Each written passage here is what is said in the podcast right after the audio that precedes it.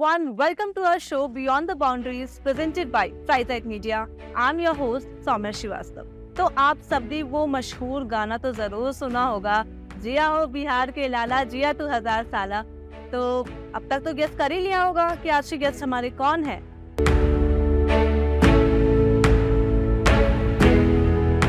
So can we have a huge round of applause for Bihari Babu Manoj Tiwari sir नमस्ते बहुत बहुत स्वागत है आपका हमारे शो में सुने दिल से आपका स्वागत है बहुत बहुत स्वागत है आपका और जो लोग सुन रहे उनका। तो इस बातचीत को स्टार्ट करने से पहले मैं आपको और हमारे जो भी दर्शक हैं जो ये एपिसोड देख रहे हैं उन सबको हमारे शो के बारे में थोड़ी डिटेल्स देना चाहूँगी। Beyond the boundaries the power talk show ये एक ऐसा कार्यक्रम है एक मनोरंजक कार्यक्रम जहाँ पे आप जैसे एस्टीन गेस्ट को हम बुलाते हैं और यहाँ पे उनकी चैलेंजेस के बारे में बात होती है उनकी लाइफ की जर्नी के बारे में बात होती है उनके स्ट्रगल उनके हार्ड वर्क उनकी कामयाबी के बारे में बात होती है। तो इसी की इसी के साथ शुरू करते हैं सर। आ, आ, सर आ, हम जानना चाहेंगे कि आपका बचपन कैसा था? मतलब आप एक सक्सेसफुल आर्टिस्ट है बिहार में पले बड़े हैं आप और ऐसा कुछ हम मनोज तिवारी के बारे में जान सकते हैं जो लोग नहीं जानते हैं कैसे आपका बचपन था फिर वहाँ से इंडस्ट्री में कैसा आने हुआ? हमारा बचपन बहुत सामान्य था एक गाँव में था बहुत अभाव में था लेकिन बहुत ताजगी थी क्योंकि हरे भरे खेत होते थे और ताजी ताजी हवाएँ होती थी ताजी ताजी सब्ज़ियाँ होती थी वो खेतों से निकले हुए तुरंत अनाज खाने को मिलते थे। तो बहुत मज़ेदार था। मेरा गाँव है बिहार में। अतरवलिया मेरे गाँव का नाम है। हमारे गाँव के साथी लोग भी बहुत बहुत अच्छे अच्छे थे। उनमें कुछ ज़रूर भटक गए। नशे की आदि हो गए। तो उनका जीवन मैंने अपनी आँखों के सामने बहुत बदसूरत होते हुए देखा। लेकिन बाकी हमारा गाँव बहुत संस्कारिक है। गाँव में लोगों के जो संस्कार हैं जो जीवन को लेके मूल्य हैं वो बहुत बड़े हमारे गाँव के लगभग हर घर में गाय और भैंस पाला जाता है। तो ये सब बहुत याद आता है। हमारे गाँव में आम के पेड़ बहुत कम थे। ये पीपल का बहुत बड़ा पेड़ है उसके नीचे मेरा घर है। मेरे घर के एक तरफ़ पीपल एक तरफ़ बरगद है। और कुल मिला के गाँव के लोग बहुत आपस में भी वो ठीक से रहते प्रेम मोहब्बत इंडस्ट्री में कैसे आना हुआ आपका? इंडस्ट्री में आना तो एक एक्सीडेंटल था क्योंकि तो हम लोग गाँव में रामलीला वगैरह में भाग लेते थे। तो उसी में से फिर एक्टिंग करते करते जी। और लगा कि बेसिकली हम लोग पहले सिंगर बने। हम लोगों का आकर्षण सिंगिंग का था। तो गाना गावे लगनी जा और गावत गावत फिर जब सिंग, सिंगर हिट हो गई लीजा तो हमको लोगों ने फ़िल्मों में भी चांस दिया। हम्म, तो मैं करीब आठ नौ साल केवल सिंगिंग सुपरस्टार रहने के बाद मैंने एक्टिंग की तरफ़ कदम बढ़ाया। सर बिल्कुल सर मतलब बचपन से ही आपके गाने सुनते हुए आ रहे हैं हम सब। और आप तो है ही सुपरस्टार तो एक सवाल है मन में जो मैं आपसे पूछना चाहती हूँ। हम्म। अब आप एक सक्सेसफुल पॉलिटिशियन हैं एक आर्टिस्ट हैं और एक पॉलिटिशियन भी हैं। सक्सेसफुल होने की कोशिश कर रहे हैं। ज़रूर होंगे सर ज़रूर होंगे। तो ये जो राजनीति- मायने में सक्सेसफुल है कि हम मोदी जी के साथ थी जी बिल्कुल। हम नरेंद्र मोदी जी के साथ हों क्योंकि तो नरेंद्र मोदी जी के साथ स्वीकार होना भी सभी की किस्मत में नहीं। क्योंकि मुझे आज पता है कि आने वाले दिनों में जब इतिहास लिखा जाएगा तो मैं तुलना नहीं कर रहा हूँ, महत्व तो बता रहा हूँ कि राम जी के समकालीन जो लोग थे, केवट थे, जिन्होंने गंगा पार कराया था। राम जी के समकालीन लक्ष्मण जी थे, भरत जी थे तो वैसे ही राम जी के समकालीन उनके और भी बहुत सारे मित्र थे बंदर वालों भी बहुत मित्र हो गए थे। तो आज जब लिखा जाता है तो उनकी कहानी कितनी महत्वपूर्ण है। नरेंद्र मोदी जी का जब इतिहास लिखा जाएगा आज की मैं पचास साल बाद की बात कर रहा हूँ। तो लिखा जाएगा कि हम मनोज तिवारी भी एक साथ में होता। बिल्कुल सर बहुत अच्छा लगा आपको। वो बहुत बड़ी मतलब नॉट ओनली मनोज तिवारी और भी जो लोग हैं दिनेश लाल यादव को भी हम पार्टी में ले आए हैं। रवि किशन जी को पार्टी में लाए हैं। हमको ये संजोग, सौभाग्य मिला है। बहुत सारे ऐसे कलाकार जो बीजेपी में आए, उनको हम कहीं और जाने ही नहीं दिए। ज़बरदस्ती नहीं, प्यार से, व्यवहार से। और बीजेपी का ये जो एरा है, जो नरेंद्र मोदी जी के साथ काम कर रहा है, वो आने वाले दिनों में एक एक व्यक्ति की कहानियाँ लिखी जाएँगी। बिल्कुल सर मतलब इस मामले में मैं सक्सेसफुल हूँ और भाग्यशाली बिल्कुल सर मतलब बीजेपी और नरेंद्र मोदी जी भारत के लिए अब तो बहुत कुछ किए और आगे हम सोच भी नहीं सकते वो क्या क्या करेंगे हमारे देश के लिए। एक सवाल है मन में राजनीति एक बहुत ही डाइवर्स वर्ड है और जब हम राजनीति के बारे में बात करते हैं तो इसके साथ बहुत सारे चैलेंजेस आते हैं। और आप भी एक पॉलिटिशियन है तो हर दिन कोई ना कोई तकलीफें या चैलेंजेस फेस करना होता होगा। कुछ बताना चाहेंगे उसके बारे में आप? एक तो राजनीति शब्द को लोगों ने नकारात्मक इमेज देने की कोशिश की हमारे देश में। तो राजनीति कभी भी गंदी नहीं हो सकती है। राजनीतिज्ञ गंदे हो सकते हैं। हुआ क्या कि लोगों ने ऐसा माहौल बनाया राजनीति गंदी चीज़ है, इसमें बहुत अच्छे लोगों को नहीं जाना चाहिए। तो फिर कौन जाएगा? तो बुरे जाएँगे, जो फालतू है, जो जिनको अपना कोई, अपना काम नहीं करने आता, उनको चले जाओ। तो फिर जब कुछ नहीं करने आता तो वही क्या कर लेंगे? तो वहाँ जाकर के वही करेंगे जो पिछले साठ सत्तर साल में देश में हुआ है। इसलिए मैं आपके चैनल के थ्रू भी बोलूँगा, मेरा जो सबसे बड़ा अट्रैक्शन है ना पॉलिटिक्स के प्रति, वो है कि क्यों नहीं कोई कोई सिंगर कोई एक्टर कोई एडवोकेट कोई पत्रकार, कोई स्टूडेंट पॉलिटिक्स से निकला हुआ, क्यों नहीं आना चाहिए राजनीति? आना ही चाहिए। जो हमारे देश के युवा है, आप पचास बार बोलोगे, अरे यार, नेता बहुत गंदे हैं। तो फिर अच्छा लाओ ना। कौन रोका है? वो बीजेपी अच्छों को ला रही है। बीजेपी एक ऐसी पार्टी है, जहाँ पे कोई भी व्यक्ति आकर के बीजेपी का अध्यक्ष हो जाता है। दूसरी पार्टी में अखिलेश जी के पार्टी में, अखिलेश जी के परिवार के अलावा दूसरा कोई अध्यक्ष बनेगा क्या? लालू जी के पार्टी में जरा दूसरा कोई अध्यक्ष बना लो, दूसरा कोई मुख्यमंत्री बना लो। शरद पवार जी के पार्टी में अभी भी देखिए, फिर आके उनकी परिवार के ही लोग बने हैं। तो ये किसी के साथ, आज स्टालिन के स्टालिन के पिताजी थे करुणानिधि जी और स्टालिन के बेटे उदय निधि तो वही आएँगे क्या? और लोग पता नहीं कैसे स्वीकार भी कर लेते हैं। मुझे लगता है वो समय आया है जब हमारे युवा को, यूथ को। अब जैसे आज ही देखो, आज मैंने देखा कि जो I N D I INDI alliance बना है, इन्होंने 10-12 पत्रकारों को बैन कर दिया। अब आप सोचो कि आपसे मेरी बात हो रही आप कुछ भी पूछो। जवाब मुझे देना है ना? आप हमसे टेढ़े से टेढ़े सवाल पूछो। मैं इसे कहते कह दूँगा, आपको गाली देने लगूँगा और आपको बोलूँगा कि क्या फालतू सवाल कर रहे हो, ऐसे थोड़ी कर सकता हूँ मैं। आपके सवालों का जो टेढ़े होंगे मारक होंगे तीखे होंगे हम जवाब देंगे ना।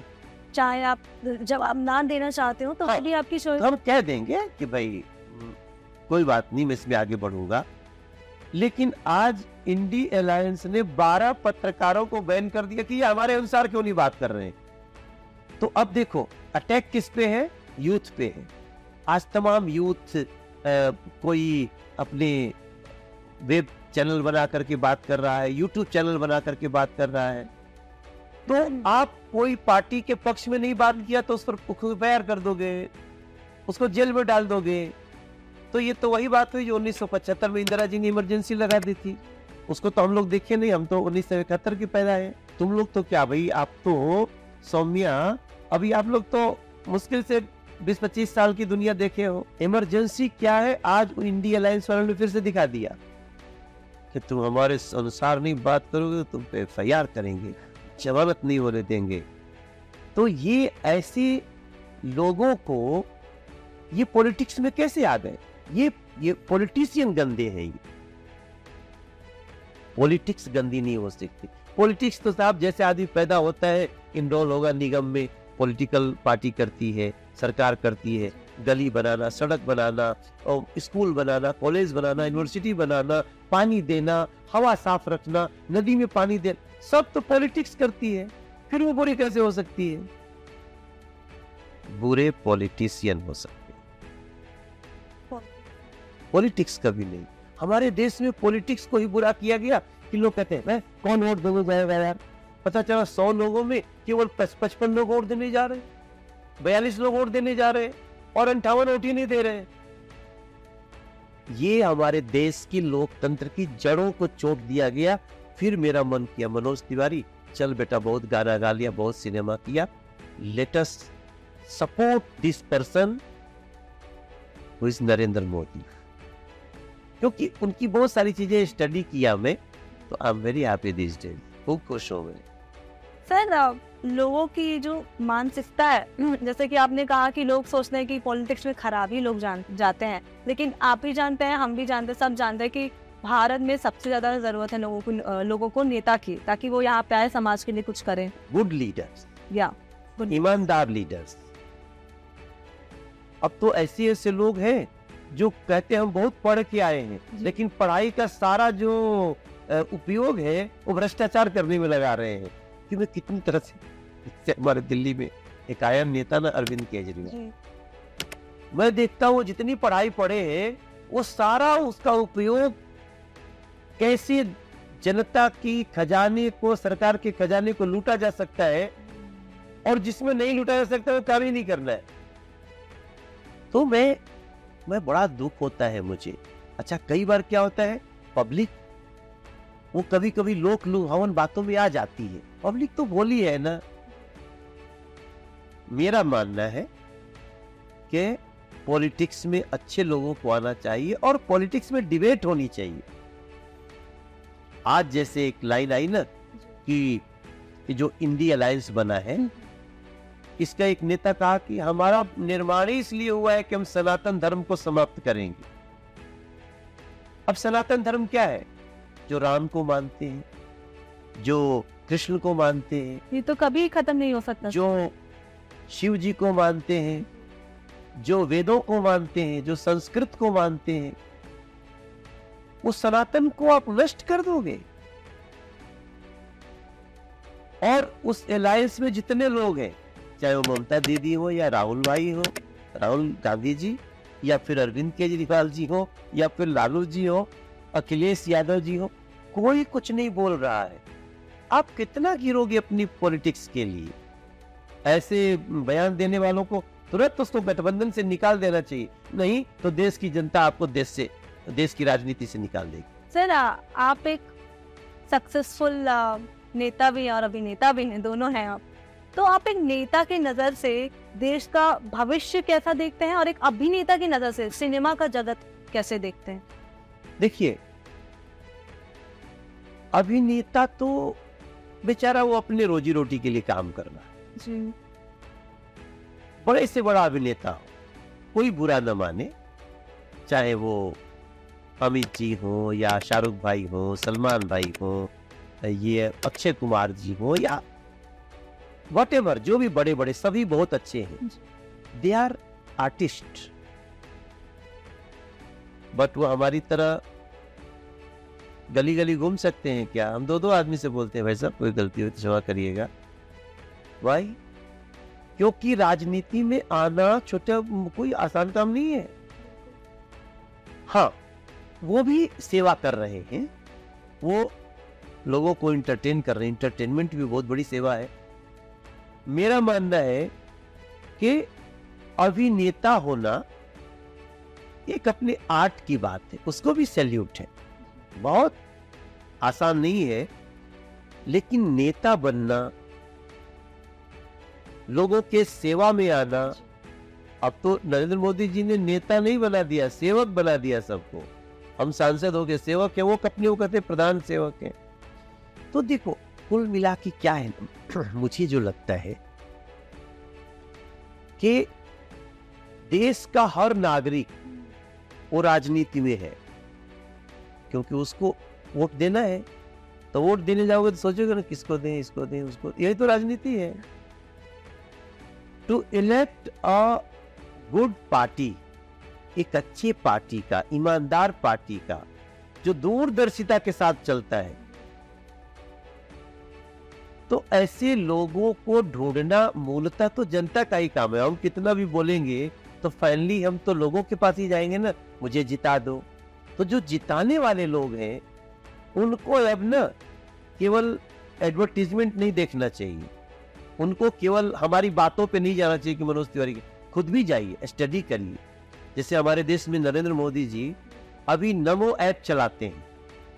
अब नमो ऐप पे कोई भी चला जाए, जैसे ये ओ टी टी प्लेटफॉर्म है, नेहा जिन्होंने शुरू की है।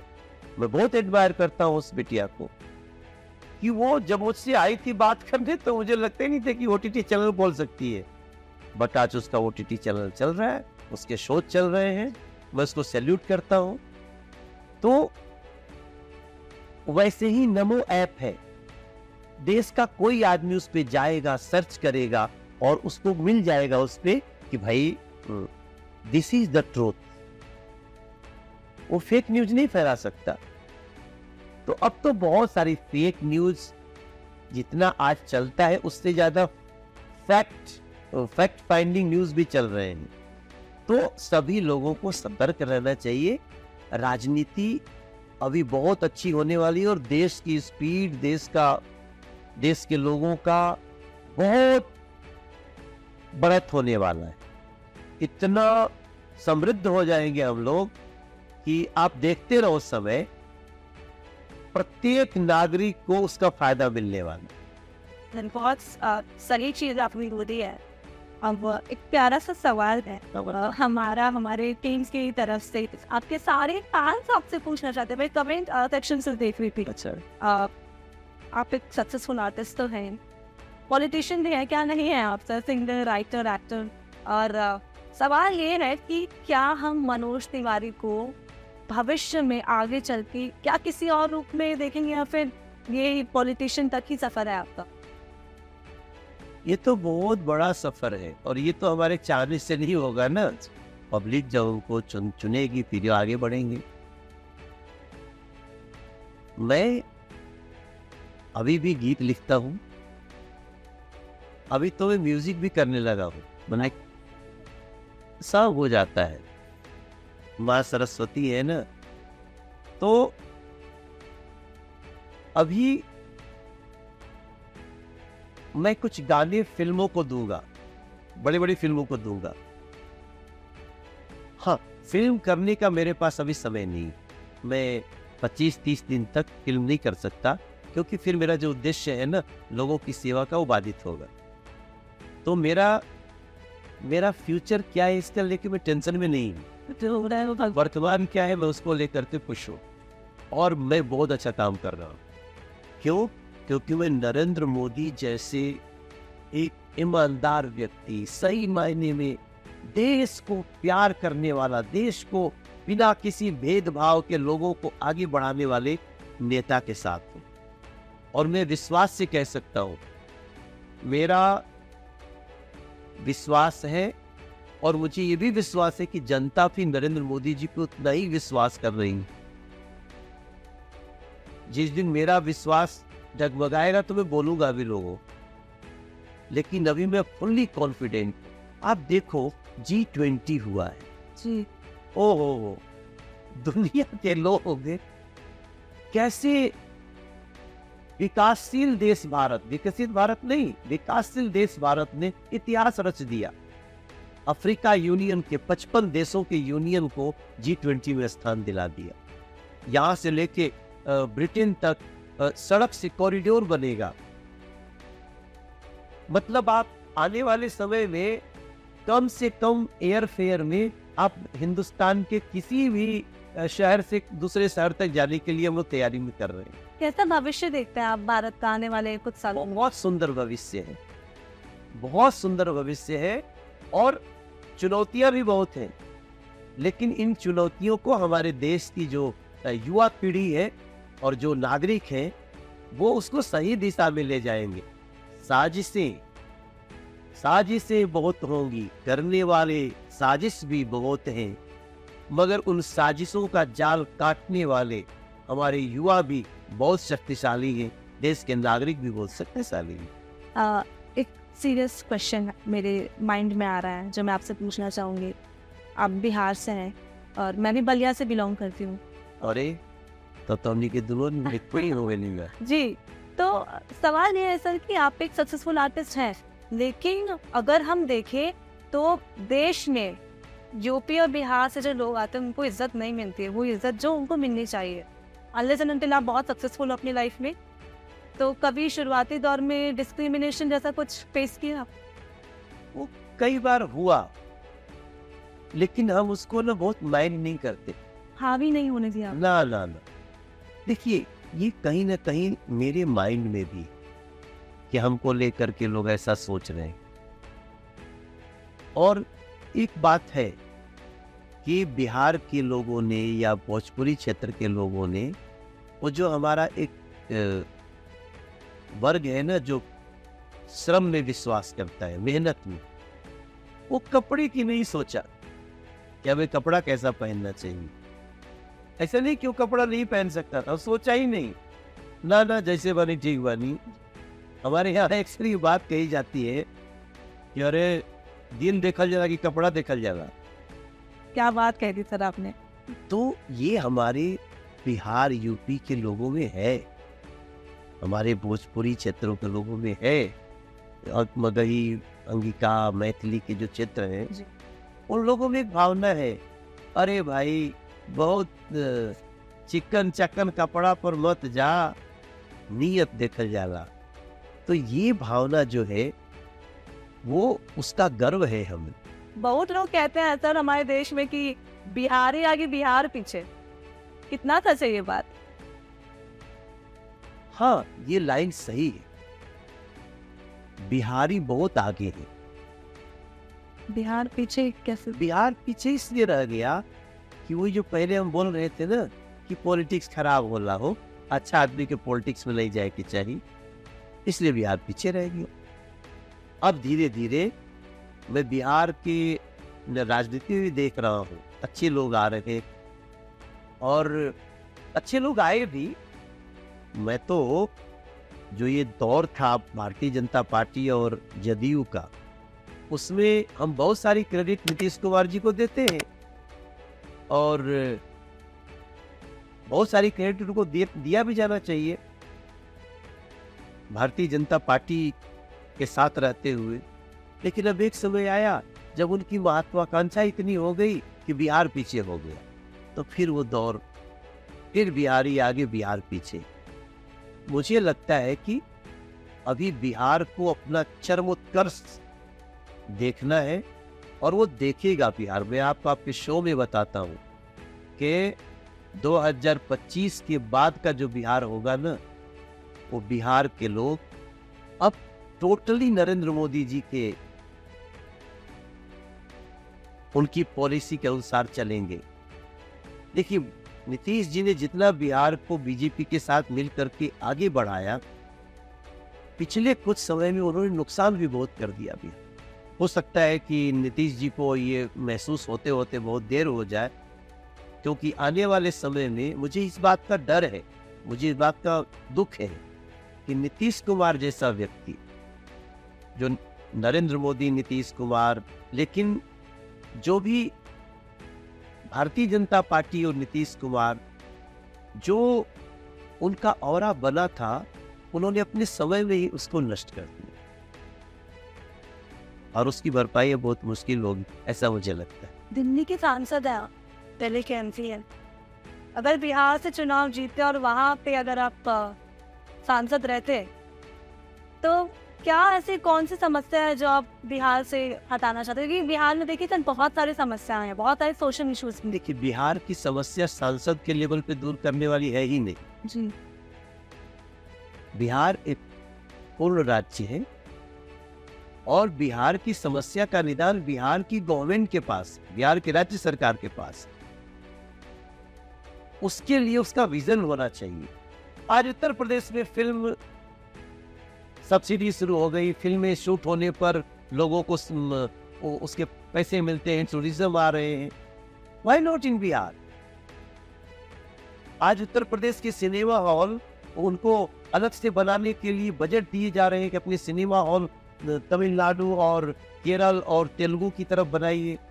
वाई नॉट इन बिहार क्या बिहार बिहार में आज एक अच्छा परिवार को पिक्चर देखना पड़ता है तो उनको दिल्ली आना पड़ता है। फ़्लाइट से पिक्चर देखने क्यों? हमारे यहाँ हर शहर में चार पाँच थिएटर होने चाहिए। सर ऐसा आपको क्या रीजन लगता है कि बिहार को लोग इतना इंटरेस्ट करता है? Reason is reason reason less जो बिहार की गवर्नमेंट चली है। मतलब कुछ मामले में नीतीश जी ने भी नीतीश जी, चूँकि क्या किया मैं? देखो, मैं अब कहोगे नीतीश जी की तारीफ़ भी कर रहे हो, फिर बुराई भी कर रहे हो। जहाँ से बीजेपी और नीतीश जी, जदयू बीजेपी लेकर के बिहार को आई तो उसको बराबर पे लाने का काम किया और राज्यों से। इमेज वाइज, अर्निंग वाइज, कमाई। लेकिन बिहार का तो इतना गुण है, बिहार के लोग बंगलोर चमका सकते हैं, बिहार के लोग ऑक्सफोर्ड चमका चमका सकते हैं, बिहार के लोग वाशिंगटन चमका सकते हैं। तो फिर बिहार क्यों नहीं? आपने कहा ना कि बिहार आगे, बिहार पीछे। उसमें क्या था? ये विजन रखना चाहिए था।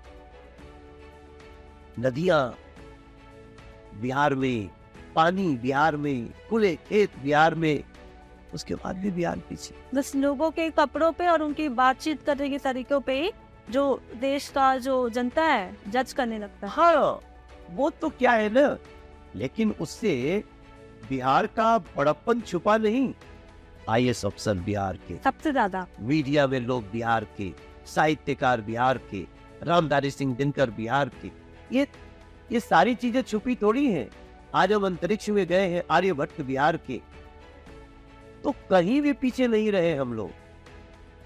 लेकिन बिहार की गवर्नमेंट का वो विजन नहीं रहा, इसका हमें दुख है। लेकिन मैं आज आपके शो में बोल रहा हूँ 2025 के बाद का बिहार, और मैं हर बिहारी से बोलूँगा कि आप इतना दिन तक तो कास्ट रियू ये सब देख लिए ना? Let us make one plan like Chandrayaan एक बार बिहार को उस स्पीड में ले चलते हैं। वो तभी हो सकता है जब बिहार फुल्ली बीजेपी तब बीजेपी जो एनडीए है वो बिहार बीजेपी का मुख्यमंत्री होना चाहिए बिहार। फिर उसके बाद क्या लगता है सर आप?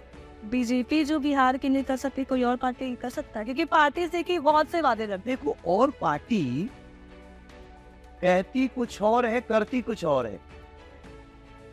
और पार्टी खजाने को लूटने में ज़्यादा लग रही, झूठे वादे करने में ज़्यादा लग रही।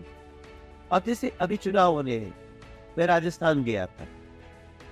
तो राजस्थान में गया तो चित्तौड़ के गाँव में था। एक बूढ़ा आदमी आया, बोला, हमारा ज़मीन हमारा ज़मीन। निराम हो गया मतलब उसने कुछ बोला। हमने कहा कि, क्यों हुआ?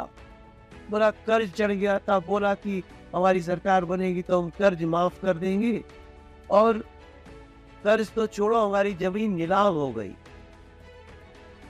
और राजस्थान की प्रत्येक किसान के साथ ऐसा हुआ कि हमने अपने मध्य प्रदेश में प्रत्येक किसान ऐसा झूठ क्यों बोल देते हो भाई? और जब चुनाव आएगा, अभी हम आपको सौ यूनिट बिजली दे देंगे तो हम आपको हज़ार रुपया दे देंगे, वो दो तीन महीने के लिए। ये जो तरीके हैं, ये दूसरों के हैं। बीजेपी कभी ऐसा नहीं किया मैं 2020 का चुनाव लड़ रहा था, दिल्ली में। एक बार ऐसा पार्टी का हुआ कि, भाई अरविंद केजरीवाल बहुत सारे वादे कर देते हैं, हम लोगों को भी करने चाहिए। मोदी जी ने मना कर दिया। बोला, ना, हम वही करेंगे जो कर सकते हैं, जिससे जनता पर आने वाले समय में कर्ज नहीं बढ़े। आज कुछ 200 यूनिट बिजली दिल, दिल्ली में फ्री है। लेकिन अभी अभी सिस्टम पता चला है कि जो फ्री हो रहा है ना उसका एक बजट बन रहा है और वो बाद में जनता से ही वसूल किया जाएगा जिनके घर में फ्री बिजली यूज़ हो रही है। सर बिग बॉस एक बहुत बड़ा कार्यक्रम है। Big boss? देश की आधी से ज़्यादा जो जनता है हमारी वो बिग बॉस देखना पसंद करते हैं और आपका भी आगमन हुआ था बिग बॉस में। कोई किस्सा या कोई एक्सपीरियंस आप शेयर करना चाहते हैं बिग बॉस के बारे अरे बहुत डर लगता है बिग बॉस का नाम सुनते ही। बिग बॉस बहुत खतरनाक गेम है। ओ भाई गॉड कैसे बच के आ गए हम लोग। सर एक किस्सा आया था सामने लड़ाई झगड़े का। और यूट्यूब पे मैंने देखा था कि डॉली बिंदा के साथ जब आपकी लड़ाई हुई थी बीस मिलियन के ऊपर उसके ऊपर व्यूज़ गए थे। तो क्या कहना है उसके बारे में आपको? बिग बॉस का गेम ही है और डॉली जी तो डॉली जी हैं डॉली बिंद्रा। वो कहते हैं कई कभी लोग बोलते थे कि आ, बच्चा चुप हो जाए नहीं तो गब्बर सिंह आ जाएगा। और फिर उसके बाद चलने लगा अरे ज़्यादा मत बोल वरना डॉली बिंद्रा आ जाएगी। तो सब अपना अपना बिहेवियर है। लेकिन मैं तो बाल बाल बचा। अभी भी देखो क्या क्या चलता है मैं देखता हूँ, कभी बोल रहे अंडे की लड़ाई हो रही है तो कभी दिखा रहे अंडा चुरा रहे हैं। तो तो शो है ना? वहाँ पे आपकी निगेटिविटी दिखाई जाती है। तो कई ऐसे लोग हैं जो बोलते हैं, यार कुछ भी तो निगेटिविटी दिखाओ, सारा देश में दिखाओ तो हमको बताओ तो। तो वैसे लोगों के लिए ठीक है मगर जो समाज में ऑलरेडी नाम करके खड़े हैं वो वहाँ गए तो वो छीला जाएगा। वो कहते हैं ना छील छील रहे हैं उनको तो बिग बॉस छीलता है। तो हम लोग पता नहीं कैसे वैसे इन लोगों को मिलते हैं तो बोलते हैं शरीफ आदमी है। तो अब हमारे क्विक रैपिड फायर का सेगमेंट होगा। कम समय लिए हुए आपको फटाफट से उसका जवाब देना शुरू करें थे कोशिश करते हैं। बॉलीवुड या बॉलीवुड? वो जी वुड हमारे लिए वही श्रेष्ठ है। अच्छा नेता या अभिनेता? नेता अभिनेता दोनों मुश्किल काम है। जी। मगर नेता बहुत कठिन। कुर्ता पजामा या धोती कुर्ता? धोती कुर्ता। फेवरेट बिहारी खाना? लिट्टी चोखा। सबका फेवरेट। अच्छा तो तुमको यही रखना चाहिए था इसमें। कहा चाय कॉफ़ी की रखना चाहिए था। दो टो कटोरी में लिट्टी चाटो रखना चाहिए था। साथ में थोड़ा देसी घी। हाँ? तो इसका भाव रख। फेवरेट गाना उसके गाने के चार लाइन्स आपको सुनाने हैं। सजनवा बरी हो गए हमार चिट्ठिया हो तो सब कोई बाचे। भाभी न बाचे कोई। बरी हो गए अरे। मैं खुश हो गया आपकी आवाज़ सुन के। तो सर जाते हुए आपसे एक फरमाइश है, मेरी फरमाइश है। और हमारे सभी टीम मेंबर्स जो भी हैं फाइजर मीडिया की सबकी एक रिक्वेस्ट है कि हमारी जो मैम है, Neha ma'am founder and CEO of the company आप उनके लिए कुछ डेडिकेट कर दे कुछ लाइंस ओ जिया हो बिहार के लाला जिया को हज़ार साला। जिया हो बिहार के बाला जिया दस हज़ार साला। जिया तू हज़ार तनी धूमधाम से तनी झूमझाम के अपने कर्म से अपने माटी के मान बढ़ावा ये भैया। ये मेरी दुआ है उस नेहा के लिए। बहुत अच्छा करे चैनल। और मैंने आज जितनी बातें बोली है ना उसकी आप बाद में किताब भी छपवा दोगे ना मैं बहुत दिल से बोला हूँ। इसमें कई सारे क्वेश्चन उठेंगे। कि मनोज तिवारी नीतीश कुमार की तारीफ़ की। मैं बुराई हाँ जो जो बातें हमने की है ना बहुत आपने सवाल भी अच्छे ही किए मुझे फ्रीडम बहुत दिया। और मेरा मानना है कि देश के जो लोग हैं ना वो सब करो। उड़ो पढ़ो गढ़ो नए नए प्रयोग करो। लेकिन देश किधर जा रहा है? देश की साजिश देश के साथ साजिश करने वालों को पहचानिए और इसमें कोई बुराई नहीं। बी पॉलिटिकल बी पॉलिटिकल राजनीति में आइए हाँ। आप राजनीति में नहीं आ सकते तो भी पॉलिटिकल रहेंगे वो इज़ बेनिफिशियल फॉर कंट्री वो इज़ डेंजर फॉर कंट्री कौन किसका विचार क्या है? आप सोचो इसका ज़रूर विचार करें और देश देश के लोगों के हाथों में सुरक्षित रहे। So that was all about today's episode. जो कि अवेलेबल है एवन फ़िल्म 45 और जियो सेवन पे। ज़रूर जाइए हमारे बीटीबी के एपिसोड देखिए क्योंकि हर एक एपिसोड में कुछ ना कुछ सीखने को ज़रूर है। Thank you